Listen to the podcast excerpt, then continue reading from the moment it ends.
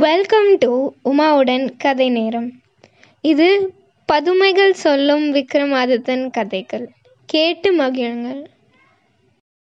வணக்கம் நான் உமா பேசுகிறேன் விக்ரமாதித்ய மகாராஜா ஆதித்யனா ஒரு மாதிரி மதுராபுரி மன்னன் மதுரேந்திரன் கிட்ட சேவகனா பணிபுரிஞ்சிட்டு இருக்காரு மதுரேந்திரன் நாகபுரத்தில் இருக்கும் நாகக்கன்னிகையினோட வாயிலிருந்து உதிரும் நாகரத்தினங்களை கொண்டு வரும்படி கட்டளையிடுறான். அதன் பேரில் விக்ரமாதித்ய ராஜா நாகபுரத்தின் எல்லையில் இருக்கும் அச்சுத நகரி அப்படின்ற ஊருக்கு வர்றாரு.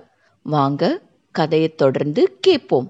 விக்ரமாதித்ய ராஜா அந்த ஊர் தெருக்கல்ல போயிட்டு இருக்கையில ஒரு வீட்டில் வயசான அம்மா அழுதுட்டு இருக்காங்க. என்னன்னு கேட்கவும் அந்த அம்மா சொல்றாங்க ஐயா இந்த நகரத்து அரசாலும் அச்சுத வேந்தனுக்கு நான்கு பெண்கள். அதுல மூத்த பெண் அச்சுத மடந்தைக்கு தினம் திருமணம் நடக்கிறதும் அன்னைக்கு இரவே மாப்பிள்ளை மரணம் அடைவதுமா இருந்து வருகுது அதுக்காக அரசன் வீட்டுக்கு ஒரு ஆண்மகனா பிடிச்சு மாப்பிள்ளையாக்கி தினம் ஒரு திருமணம் நடத்திட்டு இருக்கான். இன்று என்னுடைய ஒரே மகன் மாப்பிள்ளையாகும் முறை. என் மகனை எழுந்துடுவேன்ற வருத்தத்தில் அழுதுட்டு இருக்கேன் அப்படின்னு சொல்கிறா அந்த வயசான அம்மா. விக்ரமாதித்ய மகாராஜா சொல்கிறாரு தாயே உன் பையனை அனுப்ப வேண்டாம். என்ன உன்னோட மூத்த மகனா நினச்சி அனுப்பி வை அப்படிங்கிறாரு. அதற்கு அந்த அம்மா சொல்கிறாங்க மகனே உன்னை கொன்ன பாவம் என்ன வந்து சேரும்? அப்படின்னு சொல்லியும் விக்ரமாதித்ய மகாராஜா வற்புறுத்தி தன்னையே மணமகனா அனுப்பி வைக்கும்படி கேட்டுக்கிறாரு. கொஞ்ச நேரத்துல அரண்மனையிலிருந்து மணமகனுக்குரிய வரிசைகள் ஆடை ஆபரணங்கள் பதினெட்டு மேல வாத்தியங்கள் முழங்க சகல ஜனங்களும் சூழ அந்த வீட்டுக்கு வருது. விக்ரமாதித்யனும் வேதாளத்தை தன்னோட உதவியாளனாக்கி யானை மேல ஏறி ஊர்வலம் வந்து அரண்மனைக்கு வந்து சேர்றாரு. மணவரையில் உட்கார்ந்திருக்கும் இளவரசி அச்சுத மடந்தையினோட கழுத்துல தாலி கட்டுறாரு. அன்று இரவு விக்ரமாதித்யனும் அச்சுத மடந்தையும் சந்தோஷமா சிரிச்சு பேசிட்டு இருக்கிற கொஞ்ச நேரத்திலேயே அச்சுத மடந்தை தனக்கு தூக்கம் வருதுன்னு சொல்லி படுத்து தூங்க போயிடுறான் அச்சுத மடந்தை திடீர்னு தூங்க போறதுனோட மர்மம் என்ன? ஒரே இரவுக்குள்ள மணமகன் மரணமாகும் மர்மம் என்னன்னு வேதாளத்தை கூப்பிட்டு ரகசியமாக கேட்குறாரு விக்ரமாதித்ய மகாராஜா. அதுக்கு வேதாளம் சொல்லுது அரசே நாம் தேடி வந்திருக்கோம் நாகபுரத்து அரசாலும் நாகேந்திரனோட மகன் தான் ஆதிஷேடன் தினம் இங்கே வந்து அச்சுத மடந்தைக்கு மயக்கம் உண்டாக்கிட்டு பாம்பு உருவம் எடுத்து மணமகனை கொன்றுட்டு போயிடுறான். இந்த நகரத்தினோட எல்லையில் இருக்கும் பிள்ளையார் கோயில்ல இருந்து ரகசிய வழி உண்டாக்கி வர்றான். இப்போவும் அவன் வந்துட்டு இருக்கிறதுனால தான் அச்சுத மடந்தைக்கு மயக்கம் உண்டாகி தூங்க போயிட்டான் அவன் வரையில் நான் அச்சுத மடந்தைக்கு பக்கத்தில் மாப்பிள்ளை போல படுத்து தூங்குற மாதிரி நடிக்கிறேன். அவன் என்ன கடிச்சாலும் வேதாளமாகிய என்ன விஷம் ஒன்றும் பண்ணாது. நீங்கள் அந்த சமயம் மறைவில் நின்று மந்திர வாளால அவனோட வால் நுனியை வெட்டிடுங்க. நம்ம தேடி வந்திருக்கும் நாக கன்னிகை அவனோட தங்கையானதுனால அவனை கொல்ல வேண்டாம். வால்னோட நுனியை மட்டும் வெட்டிடுங்க. தான் வர்ற ரகசியம் தெரிஞ்சிடுச்சுன்னு அவன் பயந்து ஓடிடுவான் அப்படின்னு வேதாளம் சொல்லுது. அது போலவே விக்ரமாதித்ய ராஜாவும் ஒளிஞ்சிருந்து ஆதிசேடனோட வாழை வெட்டினதும் அவனும் பயந்து போய் தன்னோட நகரான நாகபுரத்துக்கு போயிடுறான்.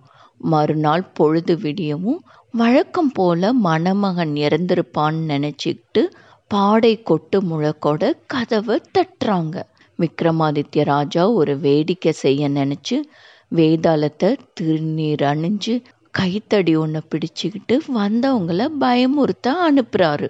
வந்தவங்களும் அலறி அடிச்சு ஓடி போய் அச்சுத ராஜா கிட்ட சொல்றாங்க. அரசே மணமகனை கொல்ல வந்த பூதம் எங்களை துரத்துது அப்படின்னு. அச்சுத ராஜனும் மந்திரி பிரதானிகள் சேனைகளோட ஓடி வந்து பாக்குறான். அச்சுத ராஜனும் விக்ரமாதித்யனை தெரிஞ்சுக்கிட்டு வணங்கி வரவேற்று உபசரிக்கிறான். விக்ரமாதித்ய ராஜாவும் நடந்ததையெல்லாம் கூறவும் அச்சுதராஜன் ரொம்ப சந்தோஷப்பட்டு அச்சுத மடந்தையோட தங்கைகளான மூணு பெண்களையும் விக்ரமாதித்ய ராஜாக்கு திருமணம் செஞ்சு வைக்கிறான். விக்ரமாதித்ய ராஜாவும் நான்கு நாயகிகளோட ரொம்ப சந்தோஷமா இருக்காரு. அவர் தேடி வந்த நாகரத்தின கற்களை பத்தி மறந்துட்டாருன்னு நினைக்கிறீங்களா?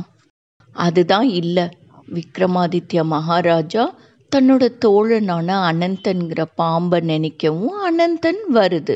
அதுகிட்ட நாகலோகம் போகிறதுக்கு வழி என்னன்னு கேட்குறாரு அதுக்கு அனந்தன் சொல்லுது அரசே நாகலோகத்துக்கு போகிற வழி முழுவதும் விஷமாக இருக்கிறதுனால மனித உருவத்தில் யாரும் அங்கே போக முடியாது. நான் முதல்ல போய் நீங்கள் வந்திருக்கிற செய்தியை சொல்லி நாகக்கண்ணிகைய உங்களுக்கு பெண் கேட்குறேன். உங்களுக்கு வர்றதுக்கு வழியையும் அமைச்சு தர சொல்கிறேன் அப்படின்னு சொல்லுது. விக்ரமாதித்ய ராஜாவும் அதுக்கு ஒத்துக்கவும் அனந்த நாகலோக எல்லை வரைக்கும் மனித உருவத்தில் போயிட்டு விஷம் பரவி இருக்கிற வழி வந்ததும் பாம்பு உருவம் எடுத்து நாகபுரத்துக்கு வந்து அடையுது நாகராஜன் முன்னாடி போய் வணங்கி நின்ற அனந்தன் சொல்லுது நாகேந்திர மன்னா உலகம் போற்றும் விக்ரமாதித்ய ராஜா உஜ்ஜயினி நகரத்துல இருந்து அச்சுத நகரத்துக்கு வந்திருக்காரு. அவருக்கு உன்னோட மகள் நாகக்கன்னிகைய திருமணம் செஞ்சு கொடுப்பீங்களா அப்படின்னு கேட்கவும் நாகராஜனும் ரொம்ப சந்தோஷப்பட்டு சம்மதிக்கிறான். உடனே அனந்தன் சொல்லுது விக்ரமாதித்ய ராஜா வர்றதுக்கு விஷ வழிய சரி பண்ணணும் அப்படின்னு சொல்லவும் நாகராஜனும் பாம்புகளை அனுப்பி விஷத்தை விளக்கும்படி கட்டளையிடுறான். அதன் பிறகு விக்ரமாதித்ய மகாராஜா சுலபமா நாகபுரத்துக்கு வந்து நல்லதொரு சுப முகூர்த்தத்துல நாகக்கன்னிகைய திருமணம் செஞ்சுக்கிறாரு. நாகக்கன்னிகையும் ரொம்ப சந்தோஷமா சிரிக்கவும் அவ வாயிலிருந்து நாக ரத்தினங்கள் உதிருது. அதை பொறுக்கி எடுத்த விக்ரமாதித்ய ராஜா தன்னோட கைப்பையில பத்திரப்படுத்தி வச்சுக்கிறாரு. கொஞ்ச நாள்லயே நாக கன்னிகை மற்றும் அச்சுத நகரத்து நான்கு இளவரசிகளோட புறப்பட்டு மதுராபுரிக்கு தம் மாளிகைக்கு வந்து சேர்றாரு விக்ரமாதித்ய ராஜா. மாளிகையில ரத்தின மாலை முத்து நகை ரெண்டு பேரும் எல்லாரையும் உபசரிச்சு அன்பா வரவேற்கிறாங்க. ரத்தின மாலையும் புதிதா வந்த ஐந்து நாயகிகளுக்கும் தடபுடலா விருந்து சமைச்சு பரிமாறுறா. எல்லாரும் சந்தோஷமா சிரிச்சு பேசிட்டு இருக்கையில முத்துக்களும் நவரத்தினங்களும் நாயகியரோட வாயிலிருந்து உதிருது. அத விக்ரமாதித்ய ராஜா பொறுக்கி எடுத்து தான் கைப்பையில பத்திரப்படுத்தி வச்சுக்கிறாரு. பின்னர் ஆதித்யனா ஒரு மாதிரி மதுராபுரி மன்னன் மதுரேந்திரன் கிட்ட சமர்ப்பிக்கிறாரு. பொறாமையே உருவான கார்கோடகனும் கோடிகனும் ஆதித்யனோட மாளிகைக்கு வரவும் அங்கிருந்த ரத்தின மாலை முத்து நகை அச்சுத நகரத்து நான்கு இளவரசிகள் நாயக்கன்னிகை இப்படி பேரழகிகளை பார்த்து வியந்து போய் ஓடி போய் மதுரேந்திரன் கிட்ட சொல்றாங்க. அரசே ஏழு கடல் திரண்டு வந்தது போல ஆதித்யனோட மாளிகையில ஏழு கன்னிகைகள் இருக்காங்க. இத கேட்டதும் மதுரேந்திரனுக்கு அவங்கள எல்லாம் தன்னோட கண்ணால பார்க்கணும்னு ரொம்ப பிரியப்படுறான். பேரழகிகளான இந்த ஏழு பேரையும் தன்னோட மாளிகைக்கு கூட்டிட்டு வர மதுரேந்திரன் இன்னும் என்னெல்லாம் செய்ய போறான்? ஏகபோக வள்ளி பதுமை சொல்லிட்டு இருந்த ஏழரை சனீஸ்வரன் கதை ஆரம்பிச்சு உஜ்ஜயினி நகரத்திலிருந்து மதுராபுரி வாழவந்தான்புரம் அச்சுதன் நகரி நாகபுரம் அப்படின்னு பல கட்டங்களை நோக்கி நகர்ந்து ரொம்ப சுவாரஸ்யமாக போயிட்டு இருக்குல்ல தொடர்ந்து கேட்கணும்னு ஆவலாக இருக்கா? சியூ இந்த நெக்ஸ்ட் எபிசோட் கேட்டதற்கு நன்றி. Enjoy listening and subscribe to உமாவுடன் கதை நேரம் உங்களோட கமெண்ட்ஸை உமாவுடன் கதை நேரம் ஃபேஸ்புக் இன்ஸ்டாகிராம் அண்ட் ட்விட்டர் பேஜஸில் ஷேர் பண்ணுங்கள் அதோட லிங்க்ஸ் டிஸ்கிரிப்ஷன் பாக்ஸில் இருக்குது நன்றி.